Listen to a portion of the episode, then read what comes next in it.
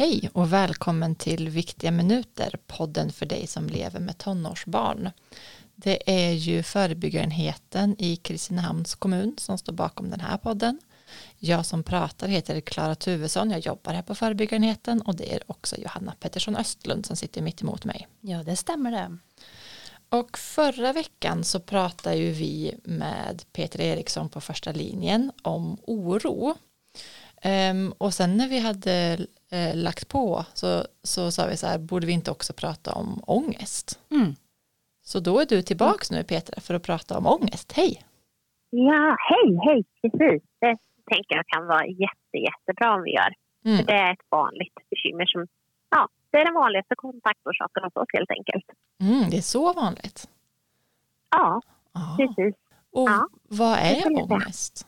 Eh, ja, man kan ju egentligen lite förenklat, det blir ju alltid förenklat när man ska berätta så här, men man kan säga att ångest är eh, starka känslor av rädsla eller oro som ofta känns i kroppen. Det är en naturlig del av livet att känna ångest och det kan låta jätteprovocerande.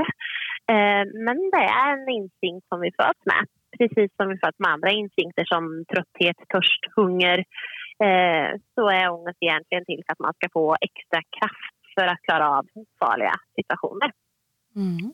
Och kan man grovt säga det. Mm, du säger att det, sätter, att det känns i kroppen nu. Hur känns det i kroppen? Eh, man kanske ska börja med att säga att en situation behöver inte innebära verklig fara för att den ska ge ångest. Utan det är mer så att man har lärt sig att associera vissa tankar med rädsla som drar igång det här ångestsystemet som gör att det känns i kroppen. Mm. Eh, och ångestsystemet som man har det kallas för fight, flight and freeze. Så det är ett jättegammalt ångestsystem som är meningen för att vi ska öka våra överlevnadschanser. Kan du inte säga ja. dem igen lite långsamt? För jag tänker att det kanske hörs lite dåligt. Det är bra att ni säger till mig och sakta det. eh, flight, fight and freeze. Och det handlar ju egentligen om att uh, kunna försvara sig genom att uh, slåss eller genom att fly från situationen eller genom att spela död. Och det är inte så att man medvetet tänker när man blir rädd att oj, nu ska jag slå någon eller springa härifrån eller att jag ska liksom lägga mig ner och spela död. För den medvetenheten drar det inte upp i, i tankeprocessen om det inte riktigt är en verklig, verklig, verklig liksom, situation och hot. Men när man har fått en tanke som man associerar med någon rädsla så finns det en, en hjärna som är jättegammal som drar igång liksom, ett ett nervsystem som går per automatik eh, som gör att vi ska förbereda oss. Och då kan vi få symptom som blir väldigt fysiska. Mm. Eh, och det kan ju vara allt ifrån att eh, man får hjärtklappning, eh, man får eh, pirr i kroppen, man blir snurrig i huvudet, man blir varm och svettig. Eh, man ser suddigt, man får ont i magen, trycker över bröstet, man blir skakig, kissnödig, huvudvärk. Eh, alltså det är jättemånga olika symptom som är väldigt biologiska och som har naturliga förklaringar. Man behöver inte ha alla de där symptomen, man kan också ha lite andra. Men det där kan väl vara bra att veta att det är de, kanske de vanligaste eh, symptomen på eh, ångest. Och också vanliga symptom på att vara vanligt sjuk, tänker jag. Så det är svårt att veta om man har ja. åkt på någon eh, influensa eller magproblem ja. eller om man har ångest? Ja men precis, det är väldigt vanligt att man förväxlar. Det är inte, det är inte ovanligt att folk söker vård eller och ringer eh, en ambulans och tänker att oj, det är något fel på mitt hjärta. Mm. Men det, det, är ju inte det det är utan det är ju hjärnans sätt ta det säkra före det osäkra. Eh, om, om, alltså den här delen i hjärnan var ju väldigt, väldigt, väldigt mycket mer viktig förr när det fanns mer påtagliga hot. Jag vet att jag nämnde förra avsnittet det här med lejon och björnar och så. Mm. Att det är bra om vi kan uppmärksamma dem förr. Det är bra idag också om vi kan uppmärksamma hot och faror men det är ju inte lika mycket så. Men lite mer så här att hjärnan tar det säkra för det osäkra. Att hellre att man misstar en, en eh, buske för ett lejon än tvärtom. Mm. Om man ska säga så. Mm. Eh, så. Så det liksom är väldigt otäcka reaktioner i kroppen som kan kännas väldigt obehagliga men att man får de här reaktionerna och att hjärtat agerar, att det galopperar det är egentligen mer en signal på att mm, kroppen faktiskt fungerar som den ska. Det kan ju också låta jätteprovocerande. Mm. Eh, men eh, det, den har, det har sin funktion. Det som man får hos oss om man kommer till oss och har de här typiska fysiologiska symptomen. Mm. Det är först det som vi kallar för psykoedukation. Och det är helt enkelt egentligen en liten utbildning eller kurs eller föreläsning, kalla det vad man vill, eh, kring vad det är som faktiskt händer så att det inte behöver skrämma så mycket. Mm. Eh, eftersom det kan vara så oerhört obehagligt med, med de här symptomen. Mm. Eh, men man kan ju kanske säga helt enkelt det vanligaste symptomet är ju att man kanske känner lite hjärtklappning eller tryck över bröstet. Och det som det handlar om där för väldigt många, det är ju att kroppen ser helt enkelt till att den omfördelar blodet i, i, i liksom bland, ja, till de större musklerna så att man kan springa därifrån eller så att man kan mm. fightas. Mm. Så det, det finns jättebiologiska, jättenaturliga förklaringar på, på alla de här grejerna som man kan bli väldigt lugnad och trygg i att bara få eh, information om vi har ju ungdomar som kommer till oss en gång och så med de här besvären och så får man liksom förklara för sig vad det handlar om och så lugnar det så pass mycket så man behöver inte komma någon mer gång. Det är ju fantastiskt att man kan, kunskap kan göra det. Mm. Eh, och i andra fall så får man träna på andra sätt eh, med att hantera de här eh, symptomen. Ja. Och mm. vad är jag tänkte på de här ja, symptomen. Det kan, det kanske vi kan fråga om vad, vad det är för andra sätt, men också vad är det som ungdomar utlöser den här rädslan idag när det inte är lejon och så och björnar? vad är det som jag utlöser, ja, oftast, det förstår jag är olika, men mm, mm. Eh, alltså, alltså varför man får ångest, eh, en del vet ju vad det beror på. Eh, det kan vara jobbigt med någonting specifikt eller att det är stressigt. Eh, och en del vet inte varför ångesten kommer utan den liksom bara ploppar upp. Och det kan ju kännas extra otäckt för att det kan till exempel vara i en situation där man absolut inte liksom, det finns ingen rimlig förklaring för en själv varför får jag ångest nu. Mm. Eh, och ibland så kan det vara så att det hänger ihop med väldigt höga krav, med skamkänslor eller skuldkänslor. Eh, och det blir naturligt att tänka då att man kanske är konstig eller något fel på mig, är udda eller så. Och det spärrar på lite grann. Eh, ångest kan också utlösas av att man blir besviken eller övergiven. Det finns egentligen eh, ganska många olika orsaker till eh, vad som kan ge ångest. Mm. Eftersom det är ungefär som att fråga vad kan man bli rädd för? Och det kan vem, man kan ju bli rädd för så många olika saker. Mm. Det viktiga är egentligen inte vad man får ångest för utan vilka tankar som man har knutit till ångesten. För man måste ju ha tänkt något för att reagera. Mm. Och jag tycker att det är väldigt skön och tröstande tanke för att tankar går att ändra på. De kommer och går och man kan ändra på sina tankar. Mm. Alla kan göra det. Eh, men det kräver lite träning, precis som det kräver träning om jag vill ha schyssta muskler så behöver jag gå på gymmet. Eh, ja, men så är det med eh, mod eller självkänsla eller ångest. Man behöver ju liksom träna, träna sig i eh, att tänka annat i det, i det här. Och det kan man också få hjälp med hos er på första linjen? Precis, det kan man. Sen finns det jättemycket bra olika sätt som jag tänker att föräldrar kan hjälpa sina barn eh, att träna, alltså rädsloträna. Eh, för att det är ju väldigt ofta det man behöver göra. Och ibland som förälder kanske man inte vet oj, hur ska jag rädsloträna mitt barn? Det kanske inte är någonting som man pratar om så här jättevardagligt. Men eh, det finns mycket att läsa om om man googlar själv och det går också att ringa till oss och bolla och komma på, vi brukar ge en till två föräldrastödjande samtal kring det här att ja, hur kan man stötta eller, eller man kommer tillsammans med barnet och så gör man upp en plan lite grann kring, eh, kring rädsloträning. Då, och då, då tycker jag egentligen att det kanske kan vara ganska viktigt att säga, det är ju så att alla känslor är viktiga, även rädsla. Eh, och vi har ju en del grundkänslor men idag så tycker jag att i det samhället vi växer upp i så är det lite grann som att vi ibland blir känslofobiker eller att vissa känslor inte är okej, okay, de premieras inte. Mm. Uh, och känslorna finns ju i kroppen av en anledning. De ska ju vara lite grann en kompass. Alltså, är jag glad det spricker i kroppen? Är jag ledsen det kommer tårar? Det ska ju vägleda oss lite är jag trött, men det kanske är en bra idé att jag vilar. Mm. Eh, och som rädsla är ju egentligen en signal för att oj, en instinkt, nu ska vi ta oss härifrån. Mm. Eh, att fly.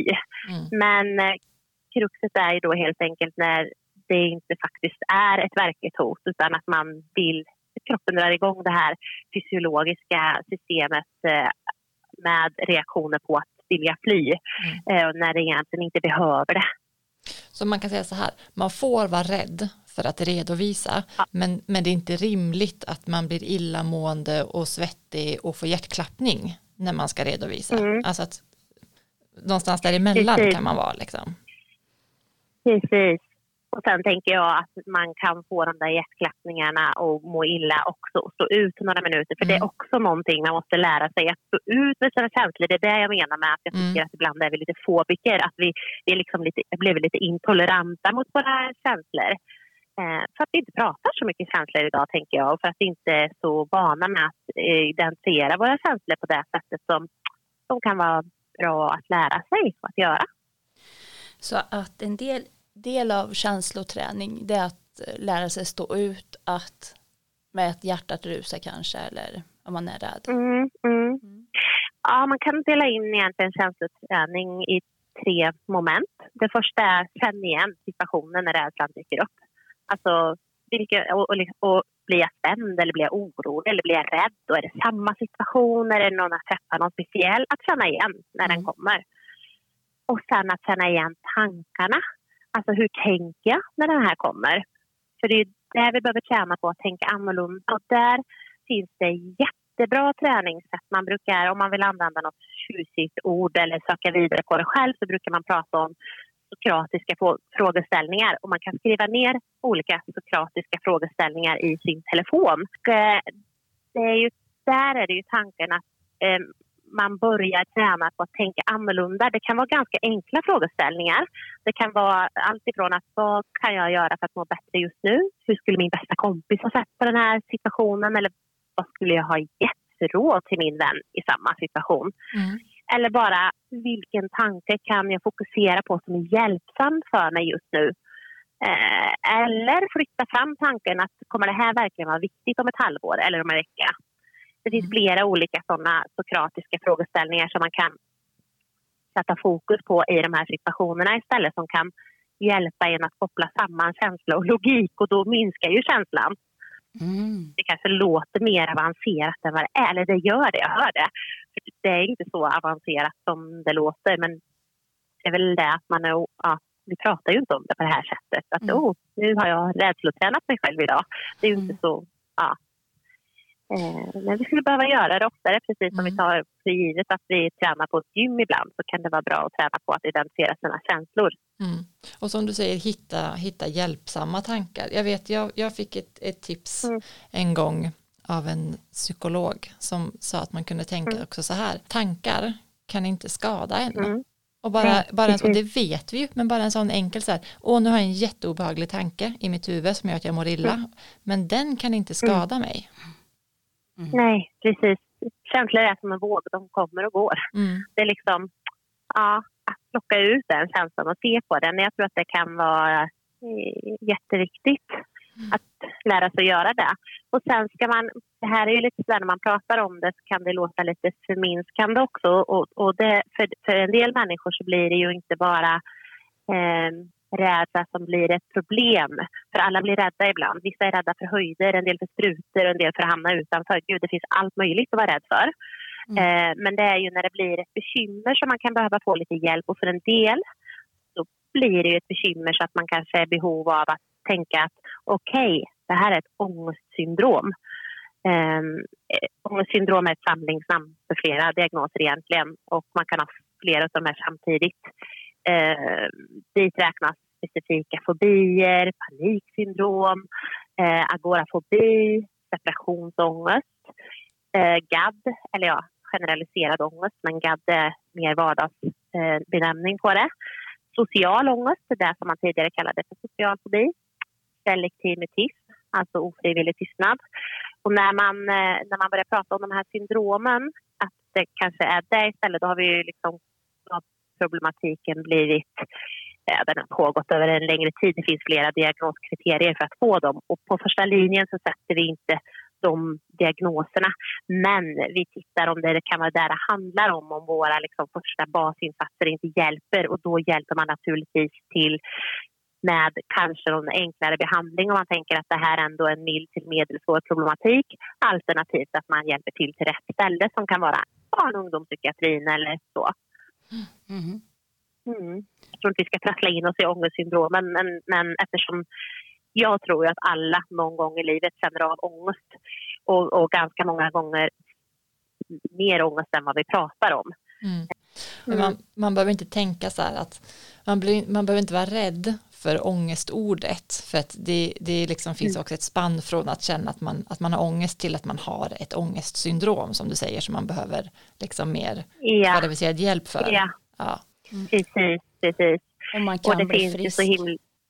Ja, och det där är lite intressant eh, för att eh, den mesta av ångesten är inte ens något som man är sjuk av. Så det, det, det blir liksom konstigt att prata om det som termer frisk eller sjuk. Mm. Utan det är ju få som faktiskt blir sjuka av sin ångest. Mm. Eh, men ja, och, och, även de som blir sjuka, alltså vi pratar om det, de kan naturligtvis tillfriskna från det så att inte det, det besvärar dem. Men att säga att man blir fri helt från ångest, alltså det vill vi ju inte ens uppnå mm. eftersom vi ska ha det här systemet som mm. ska hjälpa oss. Mm. Att, eh, som tänker en ICA Maxi Scanner Eh, vi måste ju liksom kunna se priserna för att använda den och så är det ju med vårt det här systemet som scannar av. Vi måste ju kunna se farorna för att kunna agera på dem. Vi vill ju inte träna bort det. Mm. Eh, vi vill bara lära oss att hantera det på ett sätt så att vi kan leva drägligt. Mm. Mm. mm. Vi har pratat lite om att vuxna kan hjälpa till att rädsloträna. Finns det något annat som, mm. som vuxna kan göra för att hjälpa unga i sin närhet som man, som man tycker verkar ha lite ångest? Ja, men det finns ganska mycket som man kan göra som närstående. Eh, och jag tänker att det viktigaste där är väl egentligen att säga att ångest hos barn eller unga kan ju väcka väldigt starka känslor hos en själv som närstående. Och det är väldigt lätt att känna sig maktlös i de situationerna.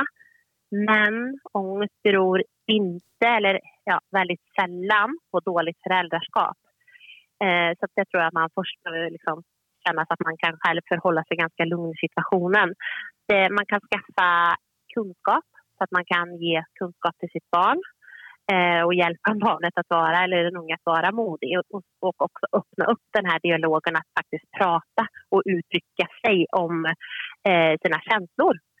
Eh, men jag tror att det är, eller min erfarenhet är när jag träffar många föräldrar, det är att man glömmer att visa det här nyfikenheten och att man vill lyssna. Att det blir istället att man ställer så många frågor så att den unge känner sig nästan ifrågasatt fast det är inte det som föräldrarna menar att göra. Och sen också att det blir lite så här ah, är det upp dig nu, det går över. Man försöker släta över lite det här för att det är lite liksom, ja men det är jobbigt själv som förälder jag ska säga nu. Och när man säger de kommentarerna då kan det bli så det kan bli en, en dialogstängare eller det blir liksom ett förminskande mm. utav eh, den unges upplevelse och det blir ju tokigt. Eh, så jag tänker att lyssna mer, eh, våga stanna kvar i det och vara nyfiken. För då visar man ju också när man lyssnar och stannar kvar i det att ja, jag orkar att hantera det så det gör säkert du också. Mm. Mm. Mm, så peppa med försiktighet. Så. Man måste inte överpeppa ja. sina barn. Mm. Och, och framförallt Nej, lyssna. Mm. Ja, och sen också hjälpa till att fundera över stress. Kan det vara orsaken till ångest? Eh, för i så fall så kan man ju väldigt mycket hjälpa sitt barn att tänka hur ska vi minska stressen? Finns det saker vi kan plocka bort eller hjälpa till att prioritera i eller avlasta med? Mm. Det, då, det kommer man ju jättelångt med. Mm. Ja, och sen så tänker jag väl också i och för sig eh, för det mesta som handlar om psykisk ohälsa och framför allt också här nu med, med eh, ångest att hitta avslappning och återhämtning. Det är ju lite A och O i det här samhället som vi lever i idag där vi har så mycket, eh, eller vi utsätts för så mycket stimuli och intryck hela tiden. Eh, och då finns det många olika sätt att hitta avslappning på men, men eh, ibland så tycker jag att man förväxlar det här med återhämtning för det är ju egentligen, man vill ju återhämta hjärnan, man vill ju vila hjärnan. Mm. Men så gör man någonting som inte är att vila hjärnan. Man sätter sig ner och tittar på tv. Ja, vad gör man då? Man vilar kroppen. Mm. Man behöver ju hitta liksom, eh, kanske ett bra ja, avslappningssätt. Och det kan vara en andningsövning eller det kan vara mindfulness eller eh, man kan ladda ner gratis appar, titta på Youtube på kortare avslappningsövningar eller bara gå ut i naturen, gå i skogen och bara ja, vara. Mm. Eh, så sänker man ju, eller ger man ju sig själv återhämtning och, och, och ökar sin motståndskraft. Ser till att man liksom ja, är mindre stressad, mm. helt enkelt. Mm. Ja, det är bra. Det, ibland kan det ju vara så där att man kanske kommer till ett låst läge eller, eller många ungdomar som kommer till oss vill kanske inte ibland blanda in föräldrarna av olika anledningar.